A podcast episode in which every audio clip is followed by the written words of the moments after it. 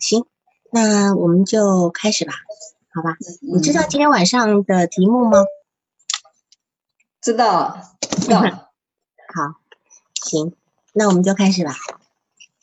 那我先把他的一般资料简单介绍一下啊。对你先介绍一下，嗯嗯，就这个是一个女孩子，去年是二十八岁，现在近二十九岁，应该是独生女。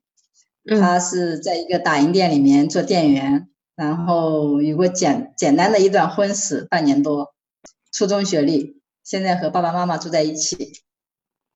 他来。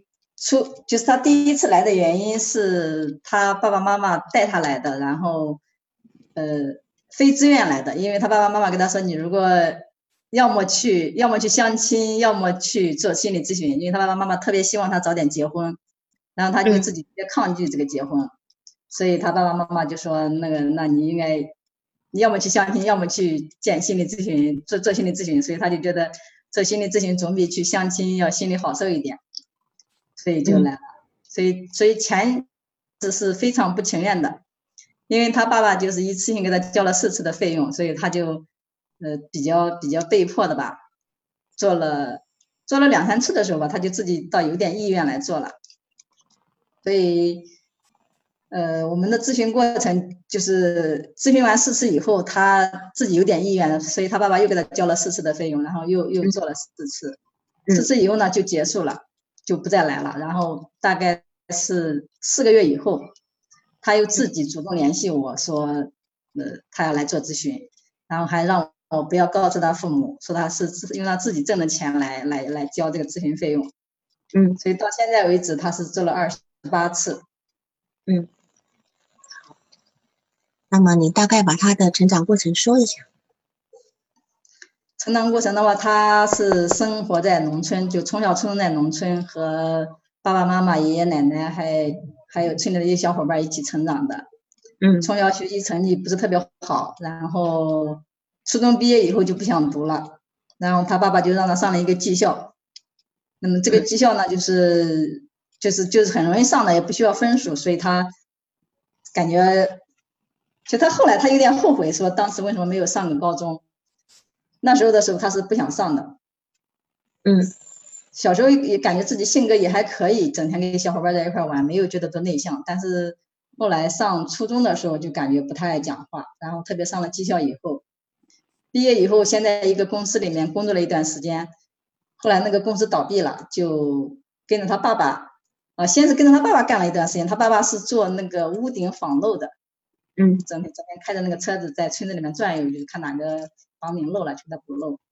干了一段时间，以后到公司里面，公司里面干了一段时间以后，公司倒闭了，然后就到了一个打印店里面。现在在这个打印店里面干了七八年了。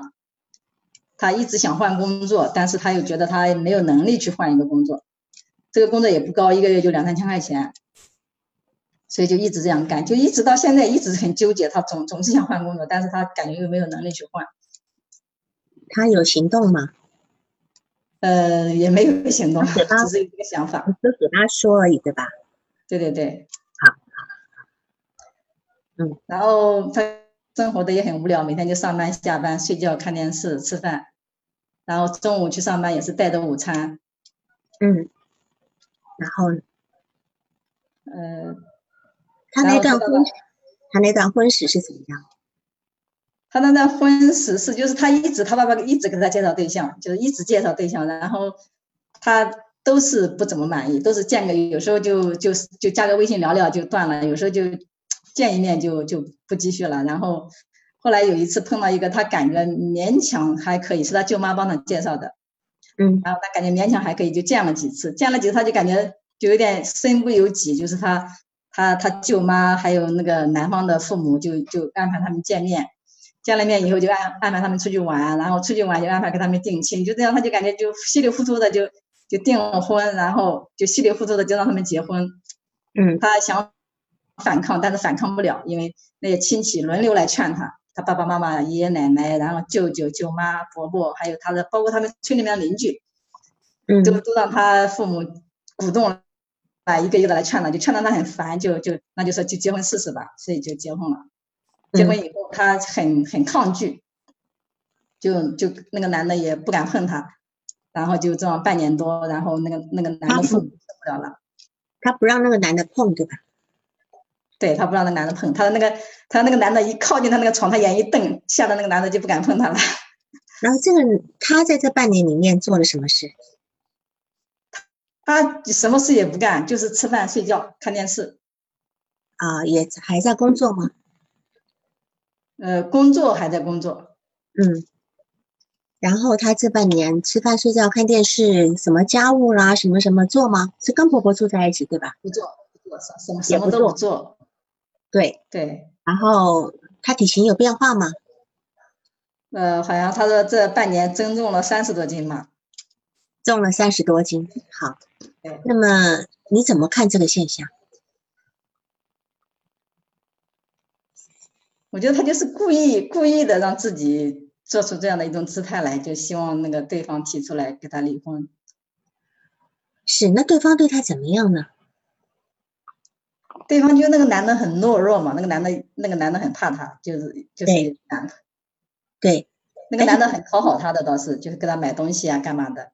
给他怎么个买法？给他买手机，给他给他给他送钱，就是给他发这个发红包，就五二五的时候就给他发个五百二十五，给他发个这个幺三幺四之类的，都让他很反感。他为什么反感呢？这么好，又是买手机，又是送红包的，他为什么反感？买手机是他觉得他他他第一个手机他自己用的手机是他自己是他自己花钱买的。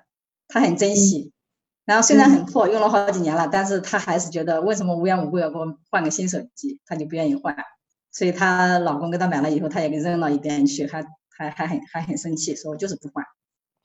那可以花这个钱他没有必要生气吧？你觉得她生气的原因是什么？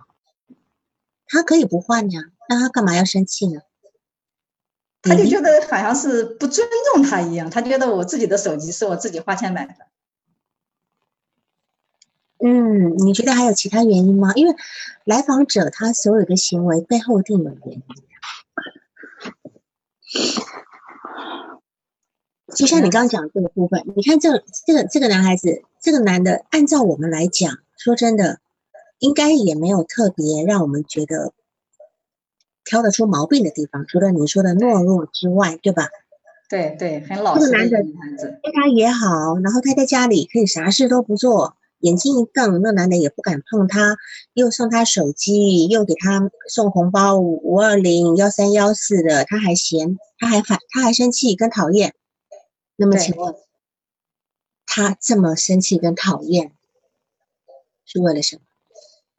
除了你刚刚讲的，我我红包我可以不收呀，对吧？那我手机我可以不用呀。就他就觉得太庸俗了，没有没有单独的是针对他做的这些行为，这些还不是单独针对他，还是对手，对不对？我我现在不，我现在不是在跟你就说，好像是在在凹什么事情，就是说我们在看他这个部分，因为似乎他这半年来，他不让那个男的碰他，然后什么家事都不做，整天嘛回家就是吃东西，把自己吃的。增重了三十多斤，然后呢？你说他这个行为谁会忍受得了？对，对吧？他刻意要让别人忍受不了的，对不对？但是重点是，如果我今天除了我能够我我让你们忍受不了，呃，把我送回去之外呢？嗯，我把我送回去之外呢，还有一个还有一个部分就是说，他实在是挑不到那个男孩子的毛病。嗯，就是只要是男孩子对他越好，他就越生气，你懂那意思吗？就是，嗯，我就我又没有办法去说你不对了，就那种状态，就是我我又没有，你看你你今天要是呃对我不好一点，我还有理由说你对我不好，然后我要离婚等等，对吧？哈，可是男的居然这么好，他就没有理由再去挑这个男孩子，就就找不到那些呃事端了。对，那他既然找不到事端，他只好把自己摆的很糟糕。我就我就吃饱了睡，睡饱了吃，然后让我把自己吃的胖成胖了三十多斤。那么他原来体重跟身高是多少？他来的时候，他来的时候，他身高大概一米五左右吧。嗯，然后呢？一米五左右，然后体重的话，也要一百，一百也要一百三十多斤。是啊，所以这个体重按跟这个身高比例来讲，算真的是胖，对吧？对，算胖，算胖。那么他是他是什么样的外形呢？你怎么形容他的外形？他的外形就是比较矮胖的，矮胖矮胖。然后呢，感觉呢？然后穿衣服就是穿的那种很很很很中性的衣服，灰色的黑色的衣服。嗯嗯嗯，看起来多大？看起来很就是我他第一次来到我看我还以为是个中学生呢，就是远远的看起来像个中学生。是，就说我们在做呃咨询的过程里面呢。我们只要去评断一个人给我们的第一印象是非常重要的。一个人的一个外表，嗯，是带着很多故事性的。就说这个来访者，他一来，你看他就像个高中生，呃，像个很小的，就是比他的年龄可能还要看起来小小大概快快一大半，对吧？哈，对，就明明是一个二十八九岁的人，看起来看起来像个十十五六岁的人这样子。那我们就可以知道，我们可以从这个地方去判断他的心理年龄。心理年龄，通常我们会讲说，一个人呢，嗯，在在以前啦，就是我我当我还比较 年轻的那个时候，常常有个说法，就说一个人长相呢，在二十五岁呢以前是由父母来负责的，二十五岁以后呢是每自己要负责的。那么就表示你你今天，呃，在了一定的年纪以后呢。你现在长成什么样子，就是你个人内心所所带来的部分。然后这个来访者呢，他既然只看在十五六岁的样子，那就表示他不成熟啊。早年我们那个时候，像清朝以前，人类的寿命很短，那个时候十四岁就可以生孩子了。好像我们讲那个那那部那个《红楼梦》里的大观园，里面都是十四岁到十六岁了。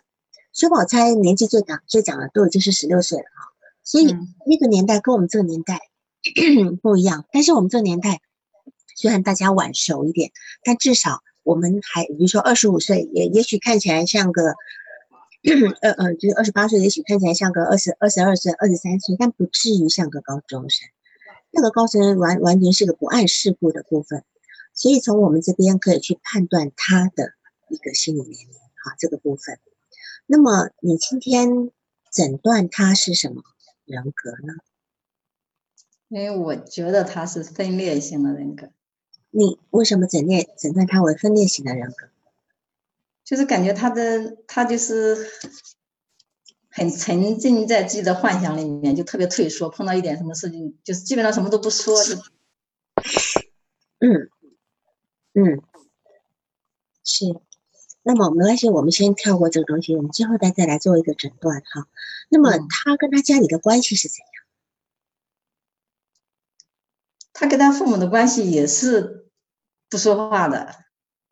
嗯哼，不说话，但是在他的内心里面，应该是父母都很重的，分量是很重的，在他心里面。是现在才不说话呢？是因为现在这些这个事情才不说话？闹离婚以后不说话，还是以前都不说话呢？应该是一直都不怎么说话，就除了小时候，小时候是可能能说的，就是后来工作以后基本上都不怎么说话。嗯，那么他的人际交往部分呢？啊，人际交往，人际交往的话，就除了他讲他小时候读书的时候，就是和小伙伴在一块玩，后来以后就没有什么人际交往。然后，然后原来在那个公司里面有一个有一个同事关系还不错。说偶尔会在一起出来聚一聚，但但是后来那个公司倒闭以后也很少了。他那个女的也结婚了以后，就更就几乎就没有了。是，那么他你刚刚说他小学的时候曾经搬家过是吧？呃，不是搬家，他原来在农村，后来上初中的时候就回到市里面，住到市里面来了。那么他回到市里有什么变化吗？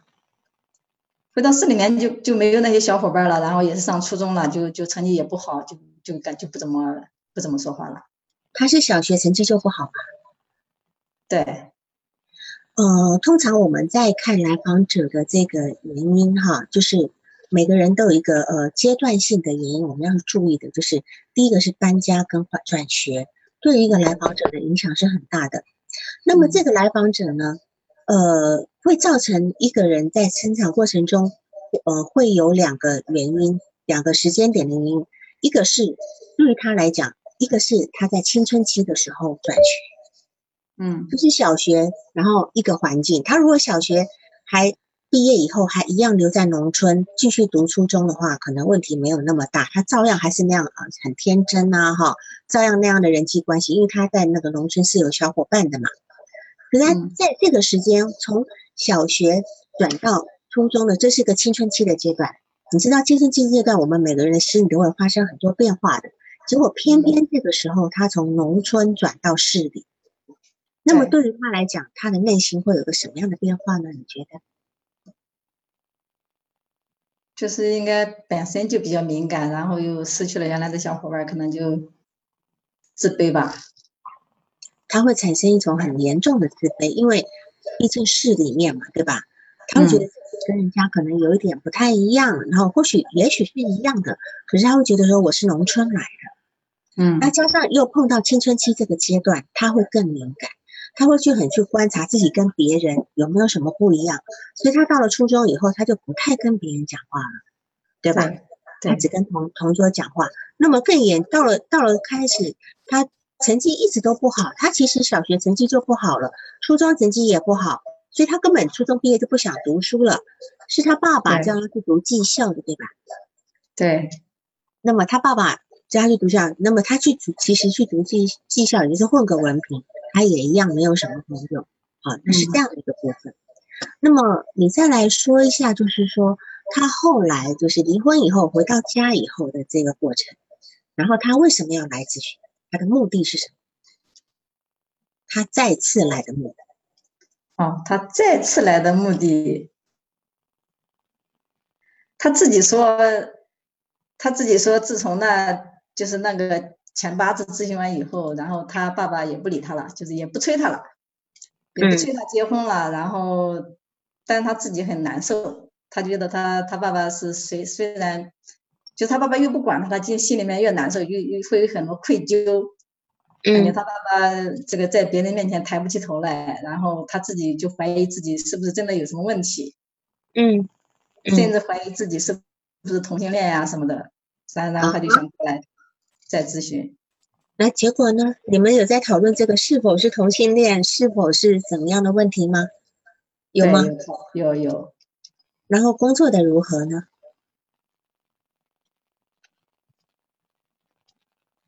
你们在这方面工作的如何呢？他的他有什么变化呢？就是工作了一段时间，他就是他就感觉感觉澄清了，感觉自己不是同性恋，然后主要是嗯。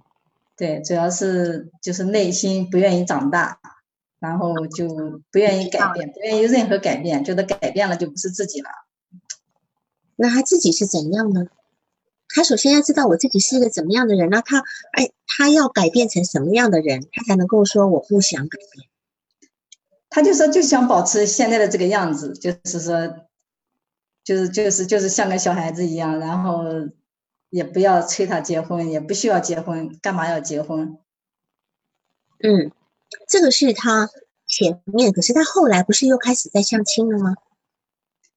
他后来有些，后来有一段时间，我就十几次的时候，二二十来次的时候，从十几次开始，七八次开始吧，他就觉得想相亲了，就是想想结婚了，所以也积极的进行调整，就是减肥。呀，运动呀，然后学学吉他，学英语，呃，学学日语，嗯，嗯，然后，然后，然后也开始相亲，相相也有，到现在为止也有十几个吧，嗯，其中和和和一个男的谈的时间还稍微稍微长一点，然后又失败了，就他还蛮喜欢那个男的的，嗯，后。来后来就不了了之了，然后他就好像就是最后一两次就就很灰心，然后又。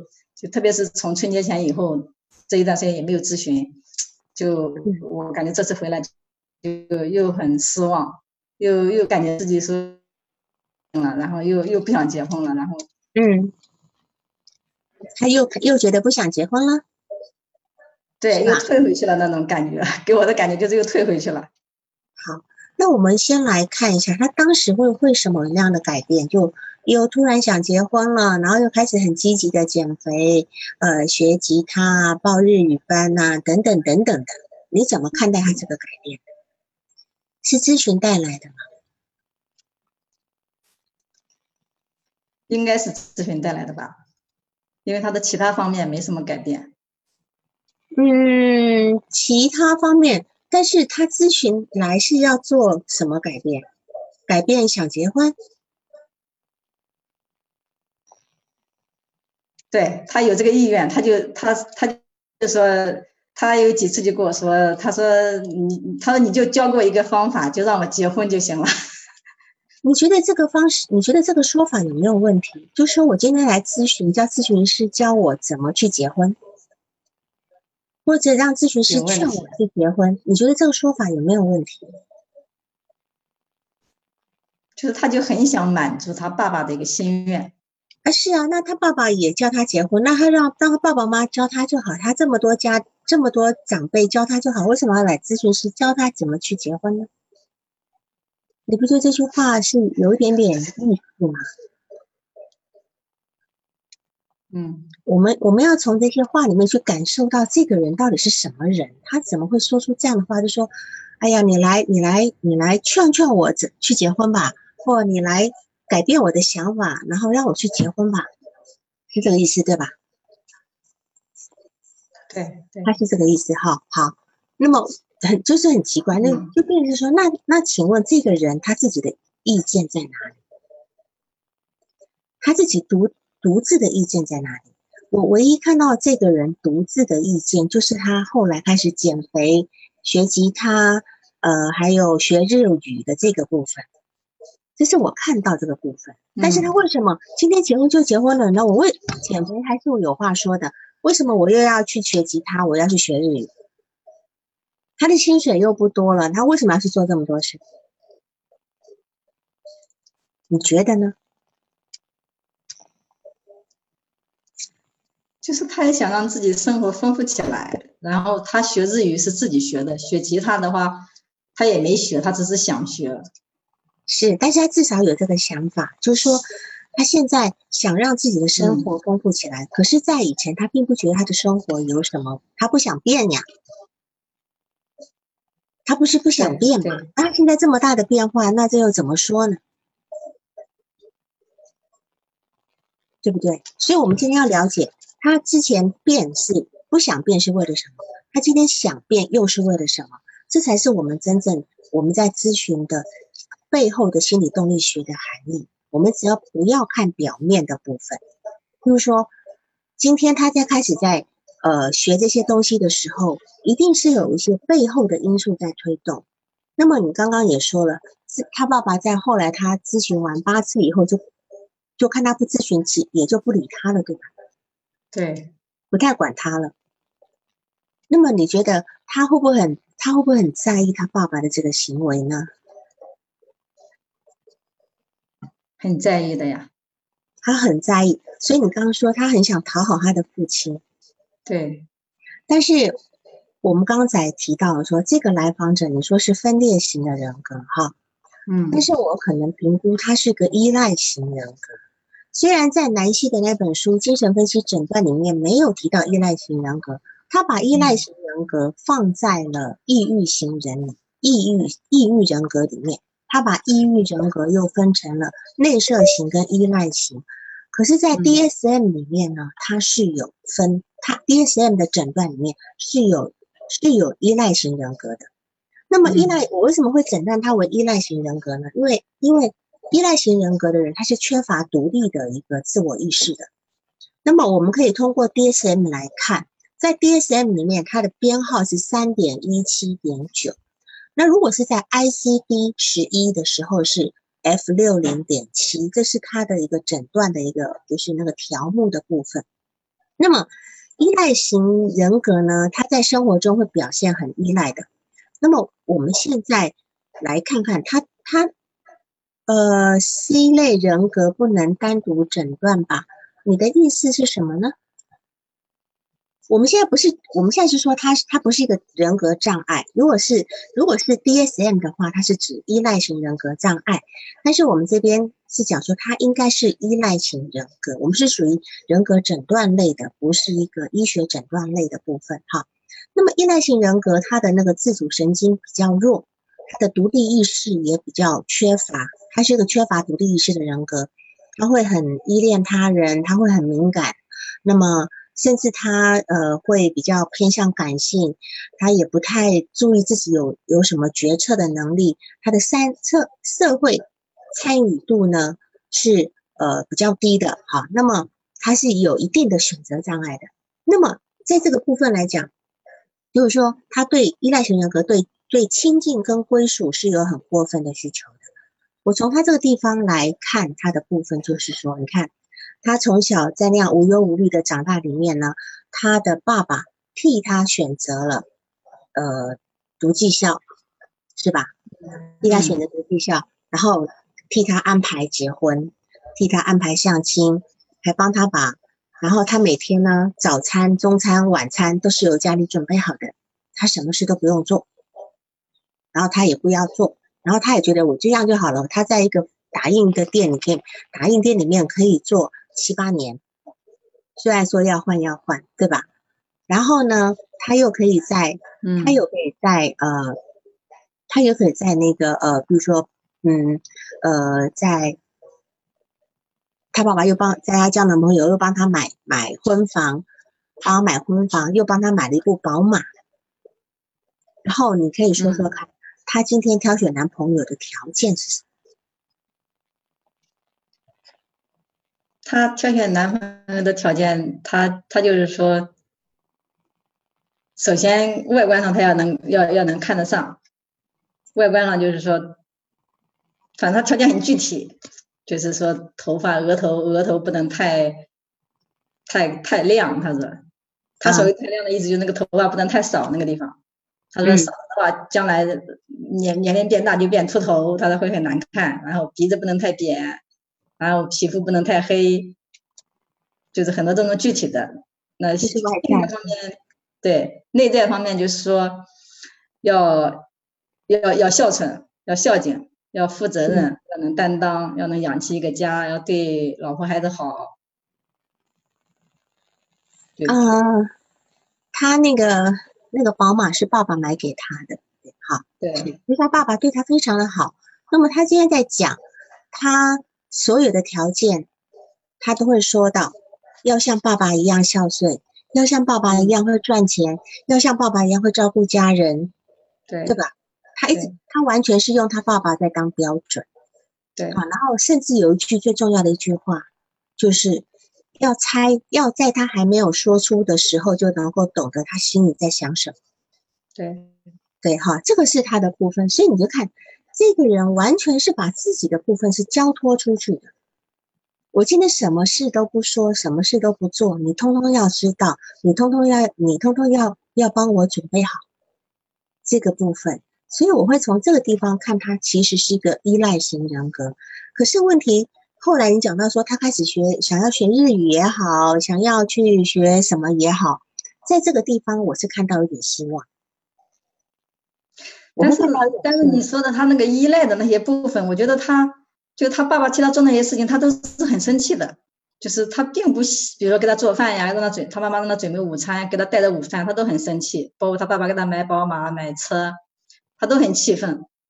他说爸爸是他爸爸是为了自己的面子，就他很不想很不想要这些硬塞给他的东西。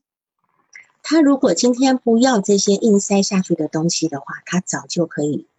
证明可以不要了，他可以不开，对吧？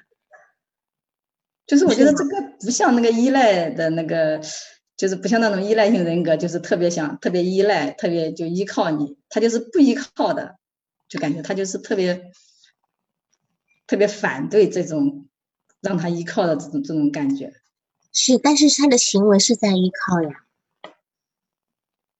他今天如果真的不想依靠，他早就。他早就，他早就去找一份工作，对吧？可是他能力有限呀。你想，他一个技校毕业，已经三十岁的一个孩子了，二十八九岁的孩子了。对，就他，他就是他，他可以用能力有限的部分来来说，对吧？所以，他实际上，他他虽然没错，我们一个人只有在说我不要这个不要的时候，他才能够维持那一份自尊。有很多啃老族的时候，那种人他不是也是自尊心很强的吗？他会说你不要管我，你不要什么什么的。但事实上，人又在那边被养着。然后他的衣服也是不不打理的，是他妈妈看不过去的，帮他买的，带他去买的。嗯，就他生活这方面有很多东西，他是完全不自理，他完全不自理。对，就说讲，呃，就是有有有同学说心比天高，他因为能力不如才会依赖。可是一个真正不想依赖的人，他他可以做到，他可以去做到他要。离开的一个这个部分，如果说今天外面的环家里的环境让他真的待不下去，他早就走了。我们有很多人都是从这样子从这个家庭这样子跳出来的。嗯，如果我们我们每个人都是从从这个这样成长过来的时候，我们会理解什么样的人会一直不离家，但是又又觉得说很讨厌他们这样管我管我。他除了没有能力以外，他真心想，他真心想走吗？我觉得这个部分是我他不想走的，他不想走。对，他是不想走。他甚至也很，他爸爸跟他吵架以后，他爸爸回到了乡下去，他其实应该是很牵挂。对，而且他非常的，他非常的怎么讲呢？他非常的内疚。对，他总觉得自己让爸爸不高兴。好，那，嗯。如果说他今天是个自，因为有同学说是自恋型人格，如果他今天是有自恋型人格的话，他不会这样去迎合跟讨好这个部分。我相信就是因为他，他因为他不结婚的时候，不结婚的这件事情，真的让他爸爸对他很心灰意冷。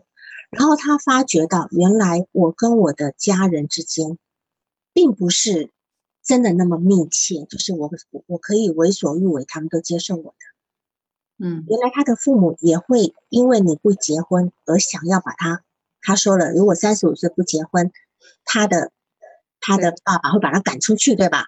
对，他非常害怕。他其实想要去结婚，并不是害怕，并不是因为哎呀我年纪大了要结婚，而是害怕跟被他爸爸跟他爸爸的关系断。嗯，他是不是害怕这一点才要去去想要去结婚的？嗯，好，那。为什么说我会看到他今天，他今天会在那个部分，就是说他会在那个呃嗯开始学日语，我会看到一点希望呢，哈，我会觉得就是因为他开始想要独立了，因为原来他把他所有的情绪、他的重心都放在家里的这个部分，所以他他没有想法，他没有需求，他没有成长的必要，他想做一个孩子。是吧？他只想做一个，他你也说了，他只想做一个孩子。做一个孩子，他最大的状态就是依赖家里的人，嗯，依赖别人照顾他，要不然他怎么做一个一个孩子？所以为什么我会说我的标题会说是一直想成为爸爸的女儿？因为他心里的那个英雄跟唯一的那个模板就是他爸爸，他找一个男人像他爸爸那个模板去找。对吧？那他他没有顾虑到现实的这个部分。那么你说他可能在头一两次见面，他喜欢了，也许还蛮喜欢的。可是他会他的模式是怎样？就是他一一发现有一点他不喜欢的地方，他就不说话了，就就就抗拒了，就慢慢的慢慢的离开，对吧？对，对他就是，其实我们在咨询里面碰到很多这种人，就是。他每次交往那个男朋友或交往那个女朋友，头一两眼还看得蛮好的，然后就开始越看越不对劲，就开始挑鼻子挑眼睛的，觉得诶，这个人鼻子太大，呃，这个人头太秃，呃，这个人呃嗯怎么样怎么样的，就是，然后最后就不结婚了，最后就完全跟对方就切断关系了。那么几次这种咨询下来呢，我再去看，我再去感，就是去分析他的这个部分，这种人都有一种。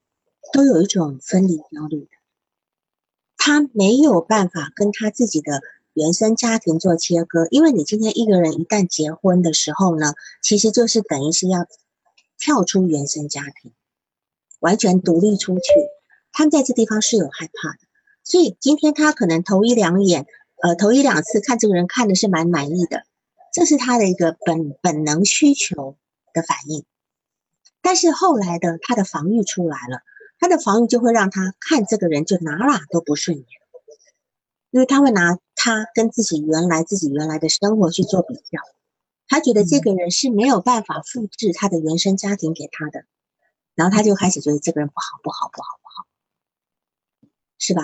好，所以这这个我们从这点是可以看看出来这个部分的，然后。其实依赖型人格它主要的病因呢是父母过分溺爱，父母过分溺爱就是太照顾他，就几乎就是毁了他所有的一个能力，所以他没有能力，是能他不是没有能力，是他的能力没有发展出来，他能力缺失了，所以他现在愿意开始去学什么学什么的。对我来讲，我觉得这是一个蛮好的一个反应，我的感觉哈。那么我们来往前看一下哈，这个部分从前面开始看。呃，你提到的这个，嗯，你提到的说你的动力性诊断的思考，你说他在人际交往方面是退缩的，没有比较亲近的人，跟父母、跟亲戚都保持距离，然后内心的话不不希望，呃，就是。内心的话不说，是希望对方知道的，对吧？嗯。那么你怎么去理解这一个状态？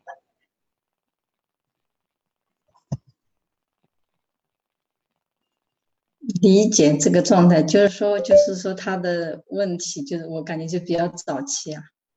嗯。比较融合的那一部分，就是不说我希望融合的一个附身的状态，所以我们也可以了解他是怎么被养。怎么在这个家庭是一个什么样状态的？虽然他跟他父母不太讲话，嗯，然后呢，虽然不太讲话，可是他父母应该都能够满足他的需求吧？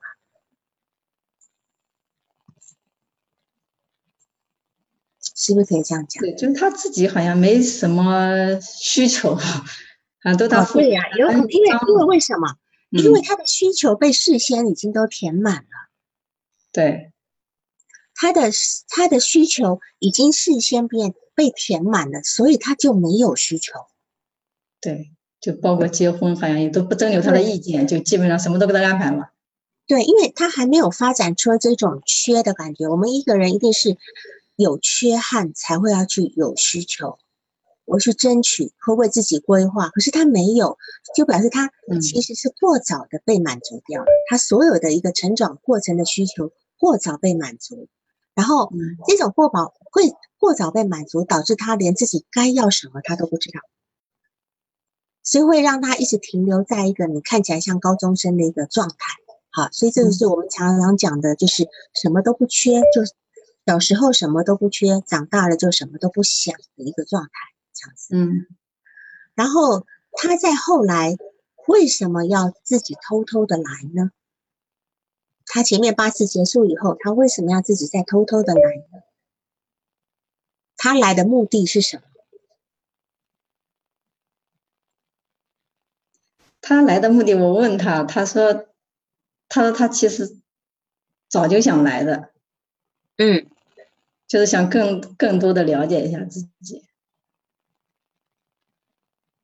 群里面那个五 A 五 A 不知道是男生还是女 啊，在发很多就是有关于自恋人格的诊断，大家有兴趣可以看一下哈。就是他他今天在讲，就是他呃再来的时候是自己花钱来的，那他的目的是什么？目标是什么？因为你要先澄清 他的目标，他再来咨询的目标，他的目标。我感觉他他一开始是说想想更多的了解一下自己，后来就是很受他家庭他爸爸的这个影响的，嗯嗯，很受他爸爸的影响，就是他爸爸比如说这个和他家庭一直很好，就是爸爸对他也很好，他就觉得就了解自己，就就让自己成长。如果是他爸爸又吵架了，给他吵架了，他就就想着离开那个家庭，赶快结婚。嗯嗯，所以他今天如果跟他爸爸好好相处，他就不结婚了，是吧？对对。那他爸爸跟他吵架的时候，事实上他今天并不是说赶快结婚，而是要赶紧让爸爸不要不高兴，因为他爸爸跟他吵架的原因都是为了他不结婚嘛，是这个原，主要是这个原因嘛，所以他现在还是想要让自己能够被爸爸满意到，对吧？所以我们今天除了就是说他，我们要去看他，其实他在读求学的时候呢，因为你说他是有自卑的部分啊。但这个部分我稍微有一点怎么讲呢？自卑的地方我是有点打引号的。为什么？因为他求学阶段呢是很快乐跟不纠结的，因为家里不不并不因为他的功课不好而对他怎么样，好像也不太管他学习的好不好，对吧？嗯，他就说在你的叙述里面，他并没有因为小时候被家里的人啊像去去逼迫说要好好学习，好像没有。他对他自己学习不好，好像也没有太大的，也没有其他说法。他就说了一句，就是反正也学不好，所以他初中毕业就不读了。反倒是他爸爸去帮他找了一个技校。所以这个就是说他的这个，呃，他的这个学习过程、成长过程是对于他来讲是没有值得他自卑的地方。他如果有自卑，应该是在长大以后的各种比较。哎呦，我怎么只有这个学校毕业啦？哎呦，我的薪水怎么这么低啦？他是一个现实性的自卑，就是他成长过程里面并没有让他造成他一个自卑的部分，所以他今天你看哈，他有他可以去对对另外一个异性提出这么高的要求，你就可以你就可以感受到他的内心是怎样的，他觉得我自己能够要求得起，那就表示他是曾经怎么被家里人对待的，对吧？嗯，能够理解那种感觉吗？如果一个一个自卑的人，他不敢提那么多要求的，又要会赚钱，又要对我好，我不说什么你都要知道，你还要养家，又要干嘛的？一个自卑的人，他是提不出这些要求来，因为他会觉得我不配，我不配得，我不配什么的。好，那但他其实是可能家里一直让他有这种的一种自我的一个价值感的部分，所以他敢提这样的要求，但是他现在的。来来咨询的冲突，如果讲到这边，他来咨询的冲突，你能够理解了吗？他此时此刻来来咨询的冲突，你能够理解吗？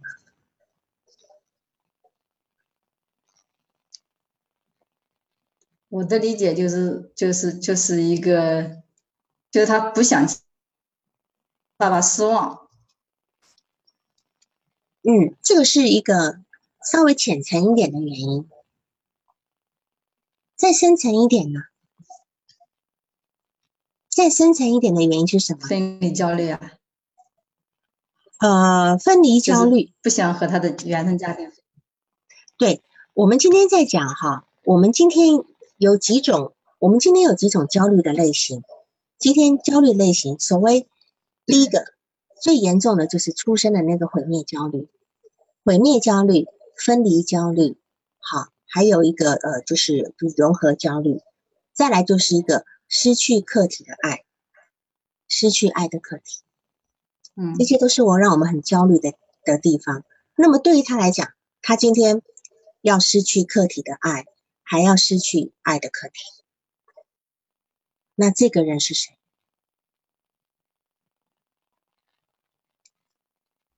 嗯。对吧？这个人，你觉得这个人是谁？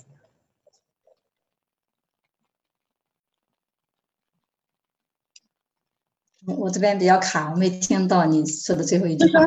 他现在来的一个，他今天来的，他现在的冲突呢，是他害怕失去爱的客体，或害怕失去客体的爱。那么他现在的一个。呃，这个爱的客体或客体的爱，这个人是这个是谁，或者是谁的爱？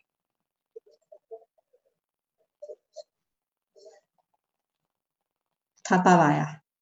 是啊，是他爸爸。所以，因为他跟他爸爸的关系发生变化了之后，所以他今天就没有办法，一定要来咨询。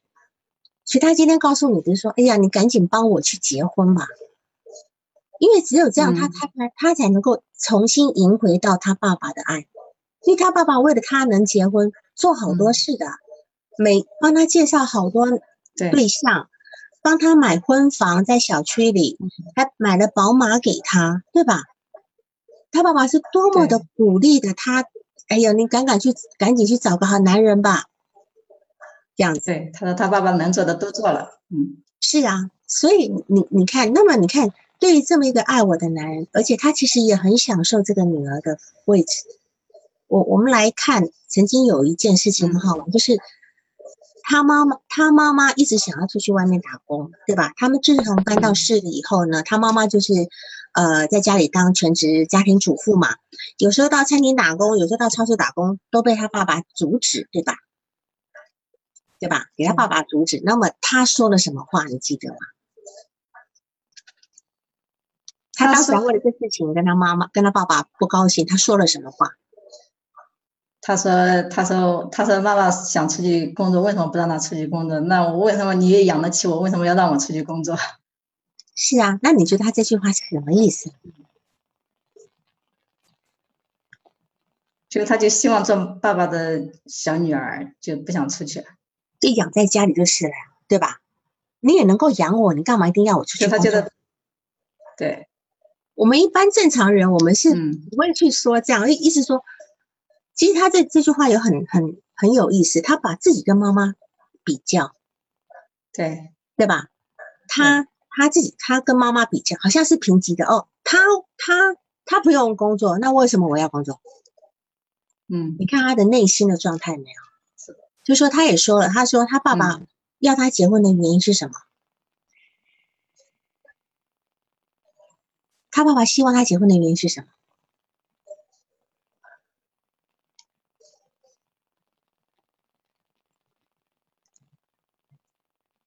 因为我这边卡卡了一下，对我说：“你他爸爸希望他结婚的原因是什么？”他爸爸希望他结婚的原因，他爸爸就说：“你如果再不结婚，就就就没人要了，年龄太大了。”希望他爸爸，他爸爸希望他能生个孩子。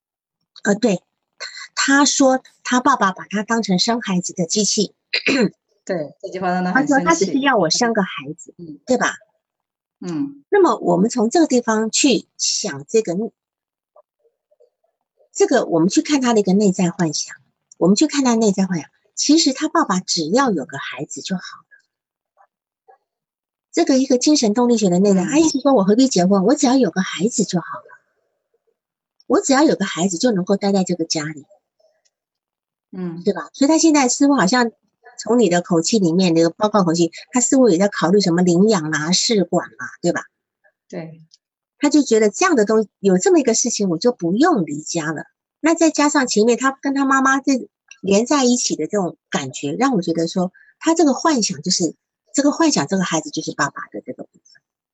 嗯，如果有这么一个孩子在，他就可以留在这个家里，名正言顺的待下来。嗯。所以，我们可以看到他的内心冲突的部分，是因为，是因为他，他是一个，比如说，我们我们这样讲，就说，我们从他的工作经历可以看得出来，他完全是没有想法的，跟着爸爸去做。那么，本来跟着爸爸去做，可是，毕竟爸爸那个工作是男人的工作，是修屋顶的，对吧？哈，嗯。那么，所以应该是他爸爸的意思，让他去找其他文职工作，对吧？或者甚至第一个公司都是他爸爸介绍的，结果没做多久，那个公司就倒了。倒了以后呢，他又换到打印店，那打印店这样工作也做了七八年，他完全是一个没有不愿意发展、对自己没有要求的人。他就很安逸的这样，他说他不想改变，他想现在这个样子。那么他对他自己没有要求，只想要依赖父亲，然后希望父亲养他。那他自己生一个孩子或养或养一个孩子，他永远就是父亲的女儿，在这个角色上，他要他要的角色是这个角色，嗯，所以他不想变的部分是这个地方，这个地方要你要去把它慢慢慢慢的澄清出来。但是他爸爸不愿意他成为在家里待一辈子的老小姐，嗯，是吧？那这个地方就是他的冲突的部分了哈。好，那么有有一个部分，他因为因为他本来说他想搬出去住，可是他爸爸妈妈他说他爸爸妈妈不会同意的，对吧？他们觉得这个人是不能照顾好自己的，什么都不会。对，你觉得呢？你觉得呢？我觉得他也照顾不好自己。他也在玩，但是他曾经讲过一句话，他可以做得好的那那件事，你要不要说一说他那那件事？就是他，嗯，他找他举了一个例子。对他就是他妈妈生病的时候，他也可以在家里面做饭啊、洗衣服啊。嗯，然后还妈妈回来以后还照顾妈妈，对吧？是吧？那么在这里，我们是不是有会觉得这个这个女孩子是有一个幻想，就是说，其实在这个地方她是可以成为一个女主人的。嗯，在这个家庭，她成为一个一家之主的女主人，只要只要愿意把这个责任给她，她愿意在这个家做。可是她今天今天她却不愿意到外面去做，她都已经结婚了，她还让自己越吃越胖，啥都啥事都不做，然后让对方气得要死，还还还跑来要挟说再再再再不怎么样，我就要强行让你们上床了，嗯，对吧？那他的对方讲这么一句话，他就觉得好了，终于讲出这种话出来，那我就可以离婚了。他终于找到一个契机点可以离婚了，要不然他一直在那边忍受的说，我已经都已经做成这样子，你们怎么还不赶我走？嗯，他就等着人家赶他走，因为他其实就是不想结婚的这样的部分啊。他因为他原来以为你不是要我结婚吗？我结婚就好了呀，我结过婚了，我至少结过婚了。结果没想到他爸爸其实不是只是这样子，他爸爸就是要把他。嫁出去，希望有个人可以照顾她，因为担心她以后一个人没有人照顾她。他爸爸还是站在这个立场上在想这件事情，对吧？所以这是他们两个的一个冲突点。好，所以我觉得，因为你的报告里面呢，你提到他的妈妈的东西几乎没有，他妈妈是一个没有声音、没有脾气、没有意见的人，对吧？对，都是跟着爸爸。那么说，在这个家庭里面，一个女主人一旦太弱的时候，这个家庭的三角关系是不平衡的。可能这个孩子很小就已经，虽然说妈妈是比较主要的照顾他，可是他都没有说到妈妈的事。嗯，对吧？他不是说妈妈从小是照顾他，因为爸爸都在外面工作嘛。可是他的心思，他讲的出来的话，全部在爸爸，全都在说爸爸，没有爸，没有妈妈半毛。半半毛钱的事情，所以我们就可以知道，在这个家庭里面，这个三角关系是不平衡的。他跟爸爸的连接太紧密，要不然一个爸爸跟一个女儿吵架，怎么会气得跑去回回老家住？是吧？好，就说其实这种是感情是蛮蛮纠缠的部分。好，然后其实事实上呢。他也是活在一个大家大家族里面，这是中国特有的社社会啊。他的他的他的伯伯、他的舅舅、他爸爸妈妈两边的亲戚，都是很很管控他的这个部分，也会让他没有办法发展出自己的能力出来。嗯嗯，我们再来看一下。剩下时间不多，我们来看一下。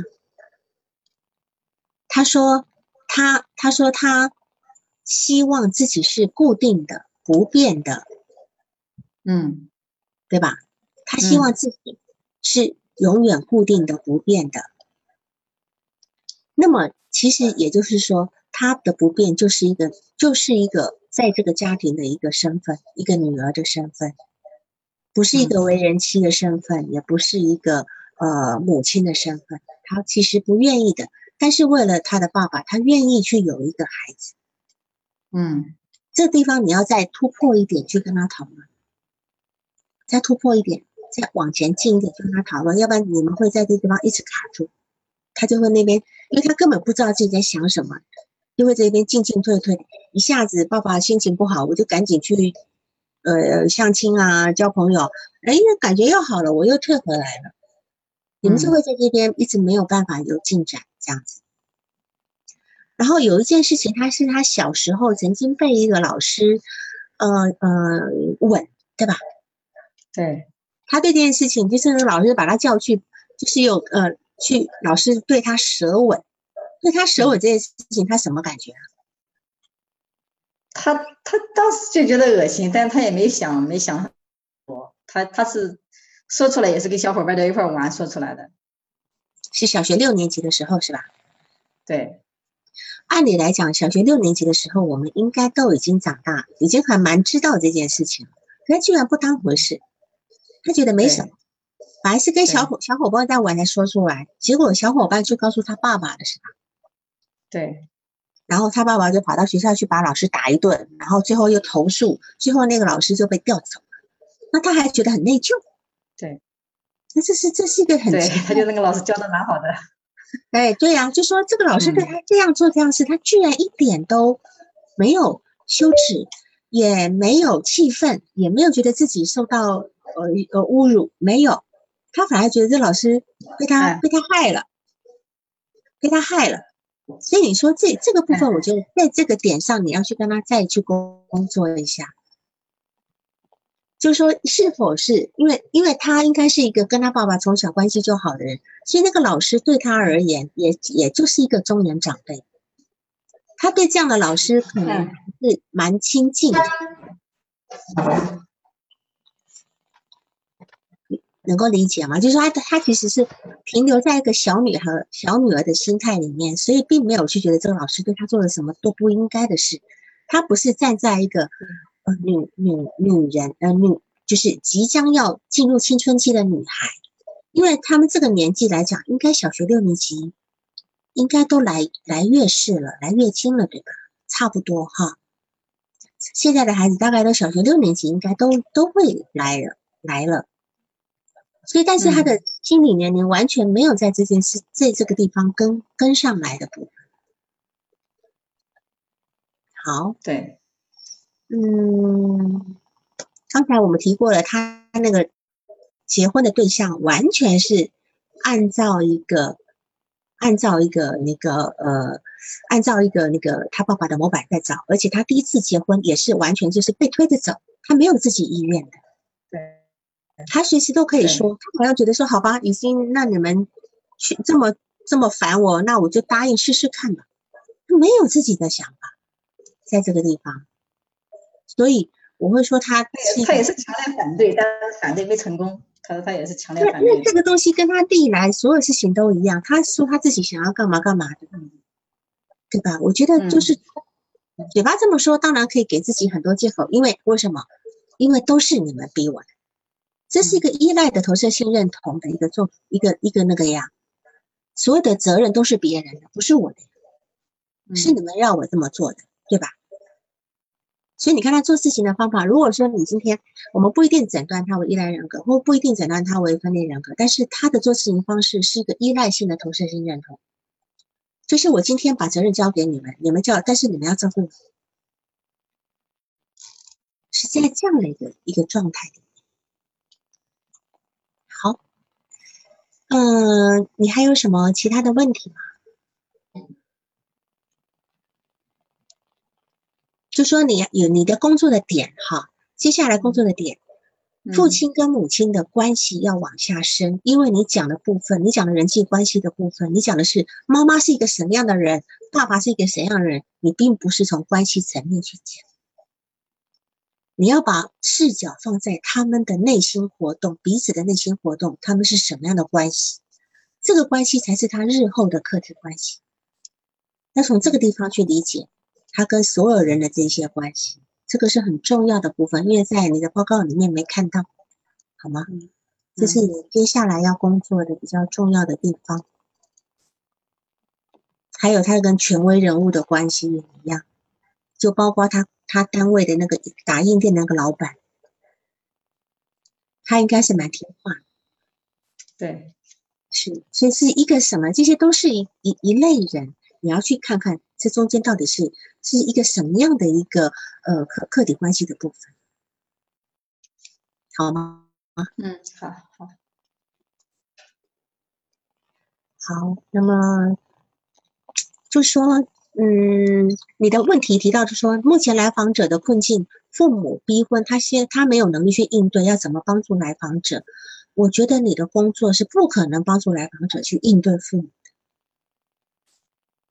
对吧？你是要应对他结婚还是不结婚呀？这不是你的工作内容。嗯，我们今天处理的是他他来的一个冲突，他为什么不能应对？他为什么觉得应对那么困难？我们要理解的是这个部分。好，然后，嗯，对这个来访者，你说他，你每次稍微。邀约他下一次，他就他就会拖不来。嗯，这个部分他是在 他在家里有很强烈的依赖的部分，可是他对你来讲呢，有一种反依赖的部分。嗯，或者是他今天用这个方式让你注意到他，多照顾他一点，或者他也很害怕跟你再再形成一个依赖的关系，这可能也是他担心的，这是你要你要考虑的一个点。好吗？嗯，好。那今天就这样子，好吧？好好，谢谢。好，好，来，那就这样了。谢谢，谢谢大家，谢谢大家。好，谢谢王老师。嗯，谢谢。